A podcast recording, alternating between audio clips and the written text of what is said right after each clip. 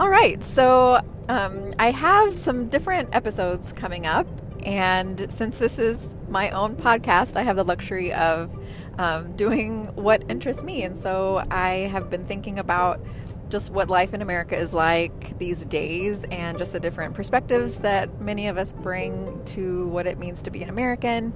And so I'm going to talk to a few people about what life is like for them in America um, from a few different lenses and different experiences. And so um, this first conversation is completely unedited, and so you just get to hear the two of us chatting with each other. Um, about what it's like to be Asian American in the United States with my friend Rachel. And um, I'm going to have a couple other ones coming up, but um, it is November 6, 2020 in America. And so I thought today would be a good time just to um, upload this podcast and get it out there because some of us may need a bit of a distraction. So I hope that you enjoy this episode with Rachel.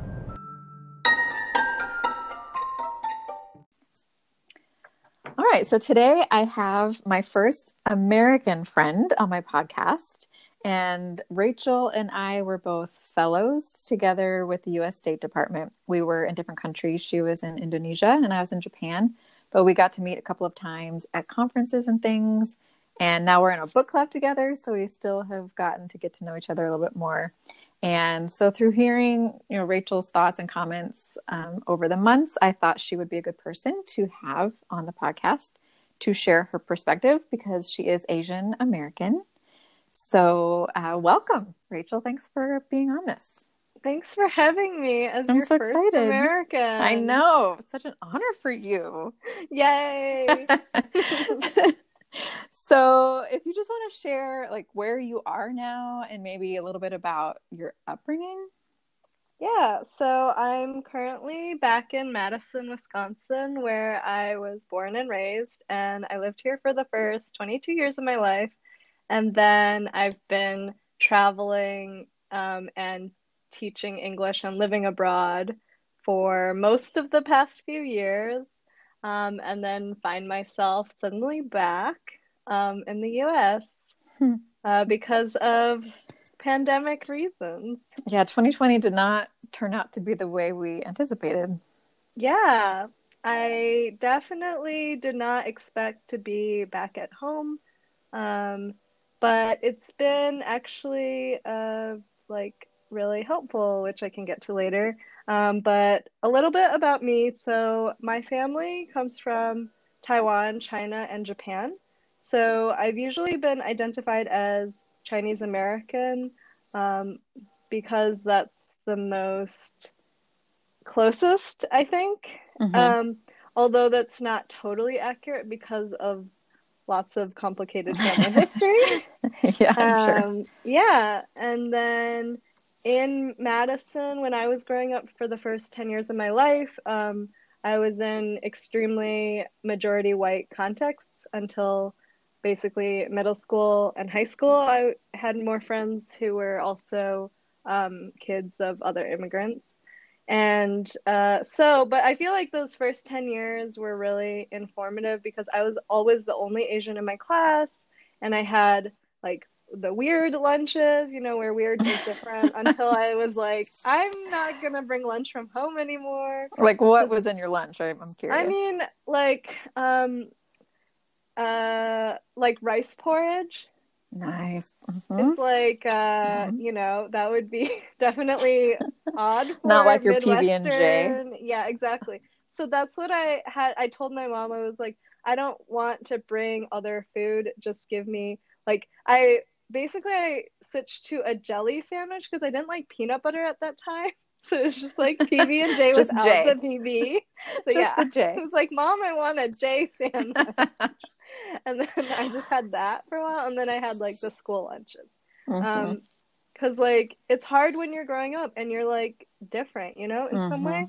And also, yeah. I was really short, um, and also very shy, so it didn't help to be like pointed out all my differences.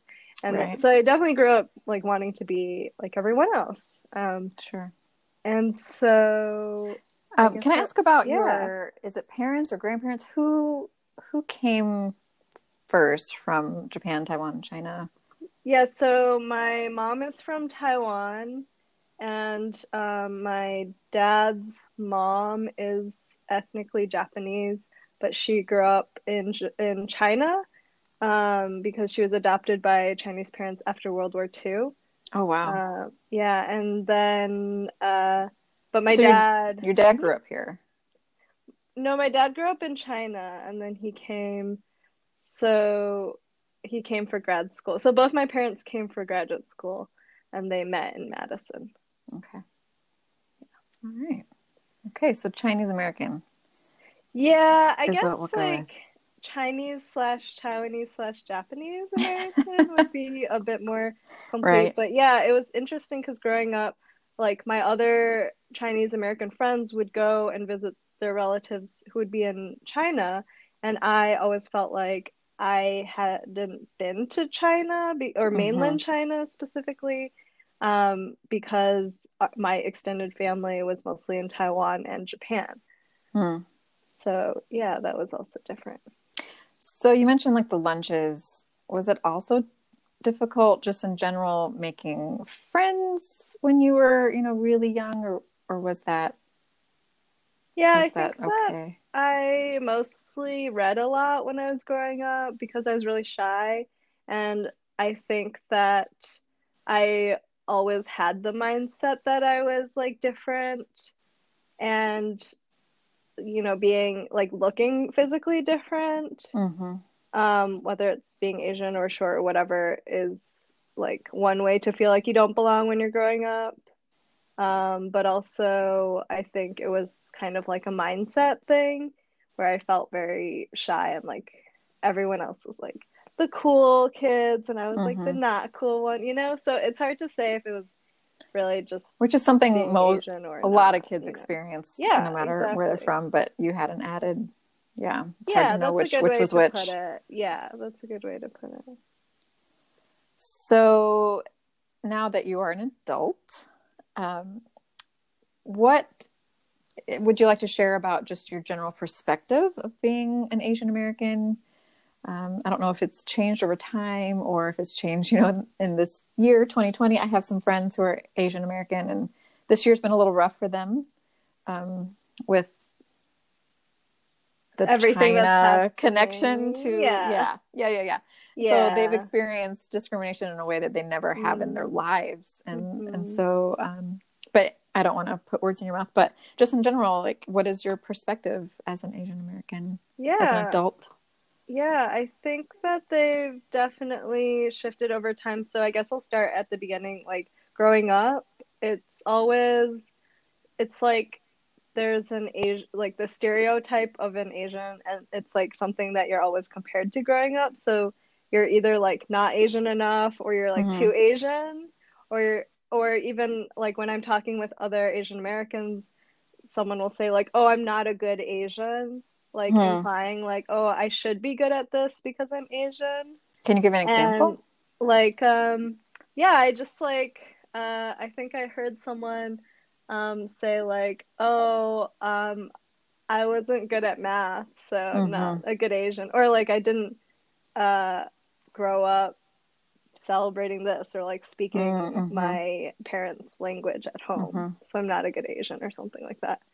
Um, and then like when I was in Japan, I cut my own bangs, which was a mistake. Never got, a good like, idea. Yeah. That but that was the first and only time I've cut my hair. So, you know, I've learned from my mistakes. But I got bangs and then um my friend who's also um Chinese American was like, "Oh, you're so Asian or you look so Asian." Because you had a bad haircut? No, cuz I had bangs.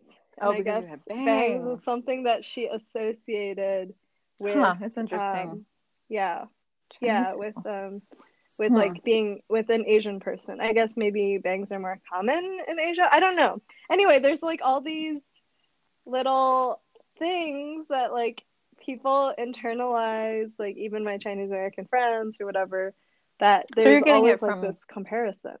from all sides. You're getting it from Yeah. yeah. That's like growing up it's like oh if i got a good um score on a test people would be like oh it, it just felt like upholding a stereotype but then if Not I because did you bad, worked hard. yeah, if, or like Yeah. I mean, yes, I worked hard, but it would also be like, oh, it's just feels like reinforcing that stereotype, like Asians are good at school or whatever. But then if I didn't get a good score on a test, it would be like, oh, you're not Asian enough, or I would like get have pressure from my parents, like, why aren't you succeeding? Man, that's a really tough spot to be in. Yeah, it is really. So, um, I think that part of why I so I first taught in Japan, and I so think, you are an English teacher like I am. yes. So Yeah. I teach English to speakers of other languages, and um, my first experience as an assistant language teacher was in Japan, where I think that I I went partly because I wanted to live in another culture, um, and I've always loved learning languages. Um, but I think also, like looking back and reflecting on it, I was also wanting to connect with my heritage in a way Mhm. um, and also like kind of feel a sense of belonging. And then I Mm. realized that when I went and lived in Asia, then I didn't have to live in that like box of like Mm. being not Asian enough or too Asian because everyone's Asian. So you don't have to constantly measured, you know? Um, So people never said that you weren't Asian enough, like if they heard your English accent or if maybe your Japanese wasn't good, like they didn't they didn't look down on you for that. Um, I think that it was appreciated that I had a connection with my Mm. grandma, who is ethnically Japanese. Um, and then uh, I think that in general, Japanese people appreciate when you like try to speak Japanese. and make an the effort. Yeah, like everyone appreciates Sure. when you make an effort right. Yep. and because uh, I wasn't exposed to a lot of, or I was exposed to a lot of Japanese, so my Japanese improved a lot, and I learned a lot about the culture just from um, being around, and I think being interested in it, you know. So Mhm. yeah, so I never had anyone uh, tell me that I was like not Asian enough, and people didn't really ask questions like, "Where are you from?" Well, in Japan, they don't ask any person. Yeah, questions, right? exactly. So that Yeah, which is great in a lot of, a lot yeah, of exactly. Because like that, Yep. where are you from? Like not having to deal Oh, with that is like it is the worst yeah, question. It's hard. So Yeah. um, yeah, and uh, I so like one interesting thing is that I noticed when I was living in Japan or in Asia for the first time was like I took so I took piano and violin lessons growing up, like, um, and that is like stereotypically Asian American, um, and so I don't like to tell people that because I feel like it is Hmm. reinforcing a stereotype. Um, and and I like if I tell people if I told people in Japan at my school, like my coworkers or whatever, they would be like, "Oh wow, that's so great that you play violin," and just that was like not very common because I think a lot more people did like woodwinds and brass because it's a lot easier Hmm. to uh, transport and things like that. Mhm. Um, but then, and then I met one person who had lived in, uh, he was Japanese and he'd lived in the US for a bit. And then when I told him that or mentioned that, he was like, that's so Asian of you, you know, like, we're like Asian American. Because he was like familiar with that stereotype that like a lot of Asian Americans do uh, take piano and violin lessons. And I guess maybe specifically like East Asian Americans. Um, Mhm. but so that was like really interesting where I only am conscious of that stereotype really when I'm around other Americans or people who know uh, American culture, I guess. And Hmm. then, but then there's like the other added challenge where it's like I do have to deal with being compared with the idea of a stereotypical American. So, like, as an American teacher Hmm. of English, but I'm not white or of European heritage, um, there is that measuring. Um, In what way? just like I feel like it's easier to be uh like taken seriously in some ways or seen as an expert when uh like especially like white males abroad, yeah. especially in Asia. Isn't that the white truth? males in Asia. Isn't that the truth?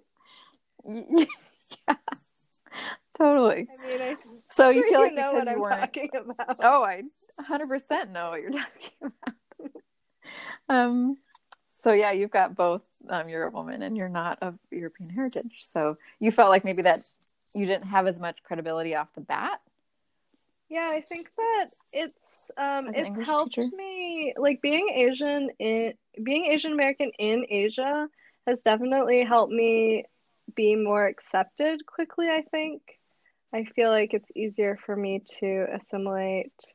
Um, people don't uh I think I think it's easier just to become part of the culture in some ways. Um, Hmm.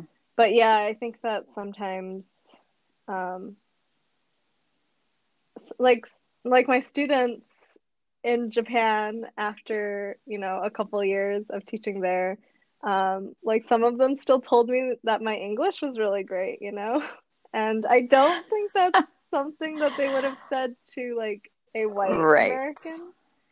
So how did you respond? Um, that- that, was like that a uh like a written comment. Mm, mhm. Um, like like a last um like message, like an exit ticket type of thing for the semester. Got it. So I didn't really um have a chance to respond chance to to that. respond. Yeah, and I also don't know. Um, I guess I would if I if someone said that to me in person, I guess I would be like, um, thanks, your uh, Japanese is so good, or like your Indo- a good or like your. Indonesian is so good. You know. yeah, yeah, yeah. So, um, how have your feelings shifted over time as a Chinese American? As as you've come back, you know, you've gone abroad, you've come back, and and I know just in talking with you last few months, like it's always hard to come back, right? Yeah. And find our place, kind of. Yeah. in- what is back? culture, it's but- almost like a Right. moment in time rather Yeah. than a place. But yeah, um, so I so I moved to Asia to connect with my heritage and feel that sense of belonging. And I realized that in in Japan, China, and Indonesia, in those specific places, in the cities that I was in, I didn't stick out visually. So I was able to blend Mhm. in, and I wasn't, I didn't have that feeling of like being the only Asian in the room. Mhm. And also, sometimes I felt like a spy. Like, if I don't say anything, I can pass for like a Mhm. local and have this like Mhm. secret identity of not being from here. Right. Um, Yep. But then I think that led to me like not wanting to say anything because if I said something, then people would know that I'm not from there, Hmm. and and also just like having this extreme desire to assimilate and want to be like everyone else. And I think that's related to when I was growing up and wanting to be like everyone else. Um, and so that's like kind of how I felt before. And I think that this year there's been a lot of shifts in that because, or maybe over the past couple years also, um, doing this fellowship and being in Indonesia. Um, so like most recently moving back to the US during a pandemic, I had a lot of reverse Yeah. culture shock. Uh, and and the I think the added thing was that I had to deal with suddenly having a race again because like when Hmm. you're when you can fit in and you look like everyone else it's like it, you're like the default and you don't feel like you have a race because you just like look like everyone Hmm. else so then when i came back i was like oh yeah i forgot that i'm like asian this again. yeah and Right. i have a race and it's Mhm. uh, definitely not the best time to be Asian American in the US.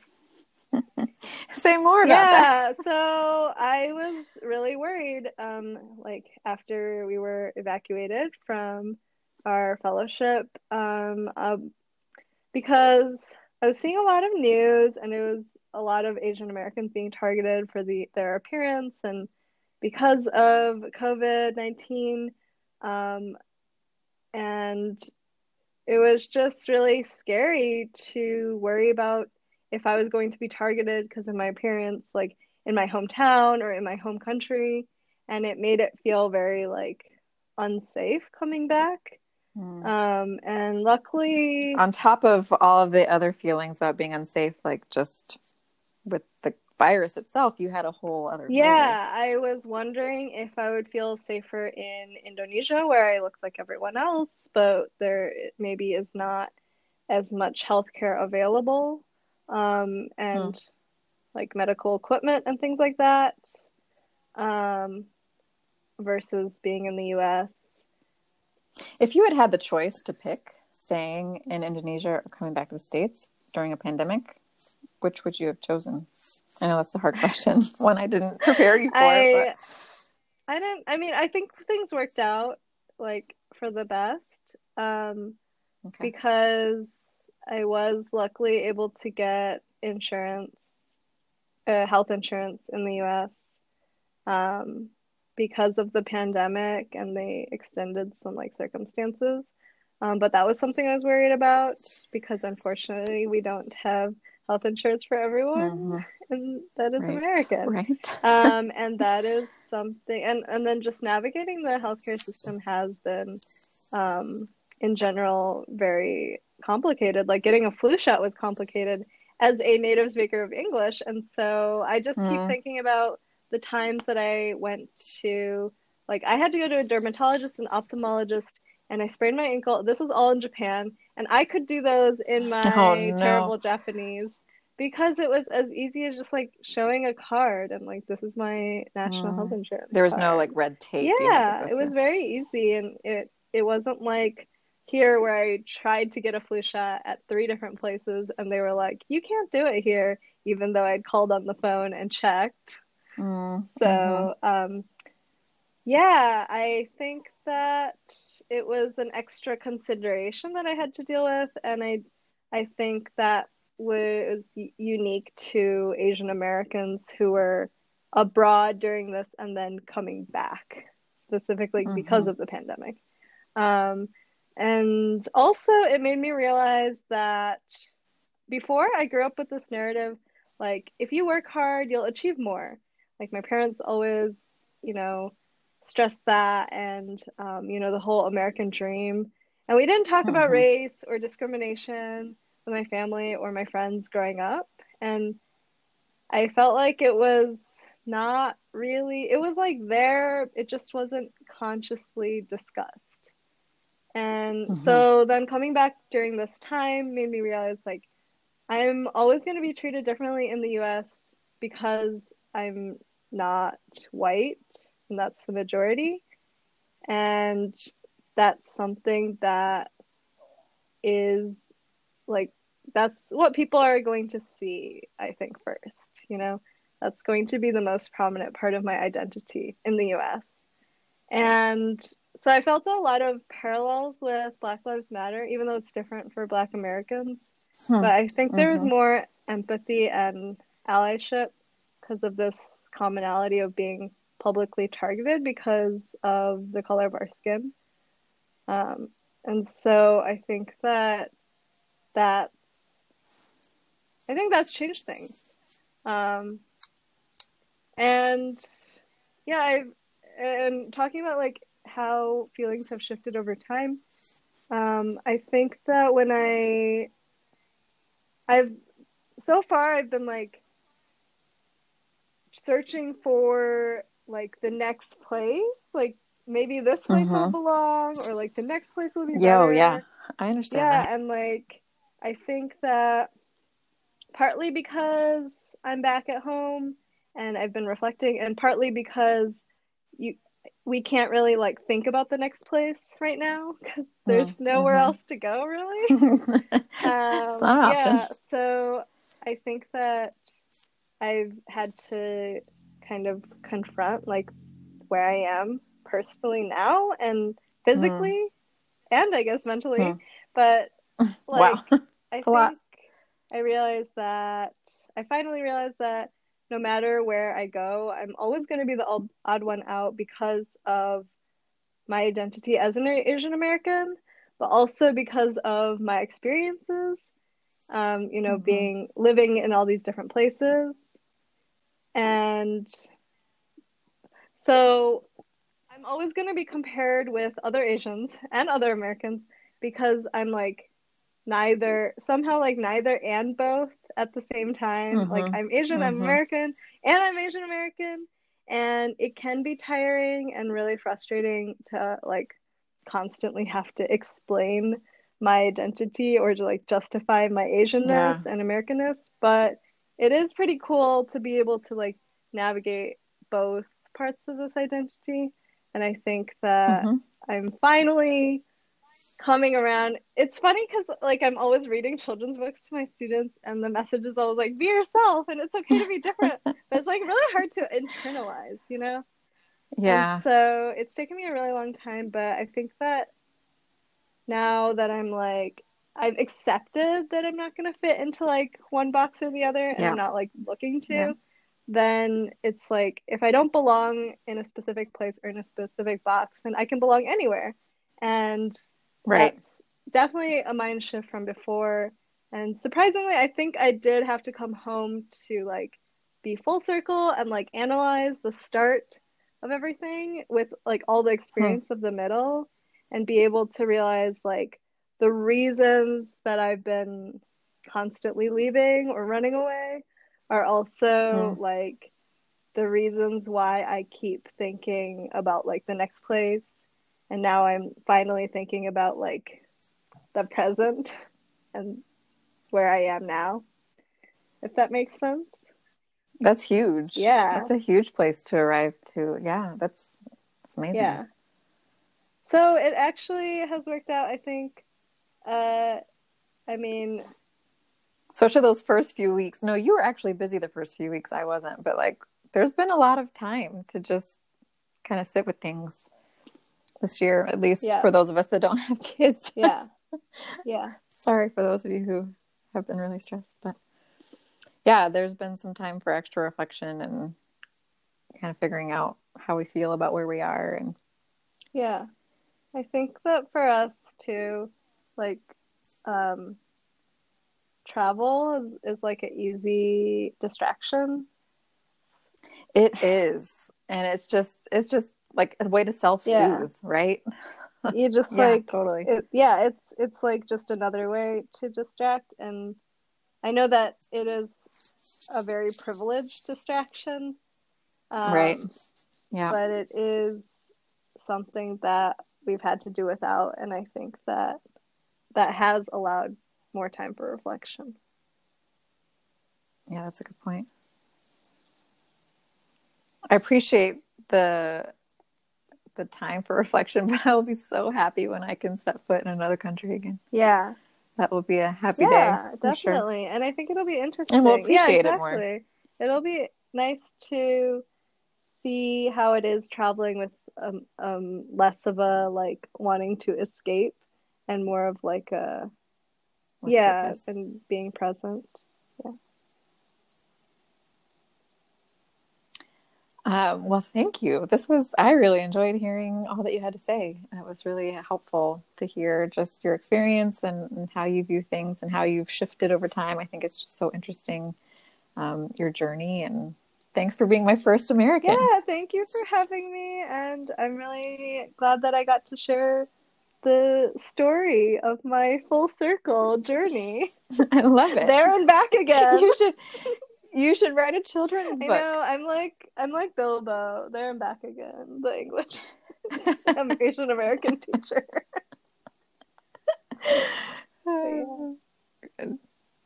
well, thanks so much. I really appreciate it. Thank you.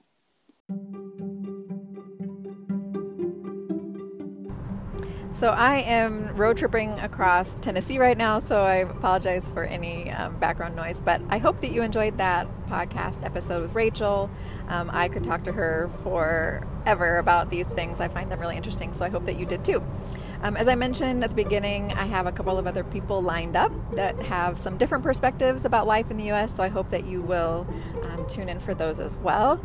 And um, I hope that you're all doing well and you're safe and healthy wherever you are in the world. And um, thanks again for listening.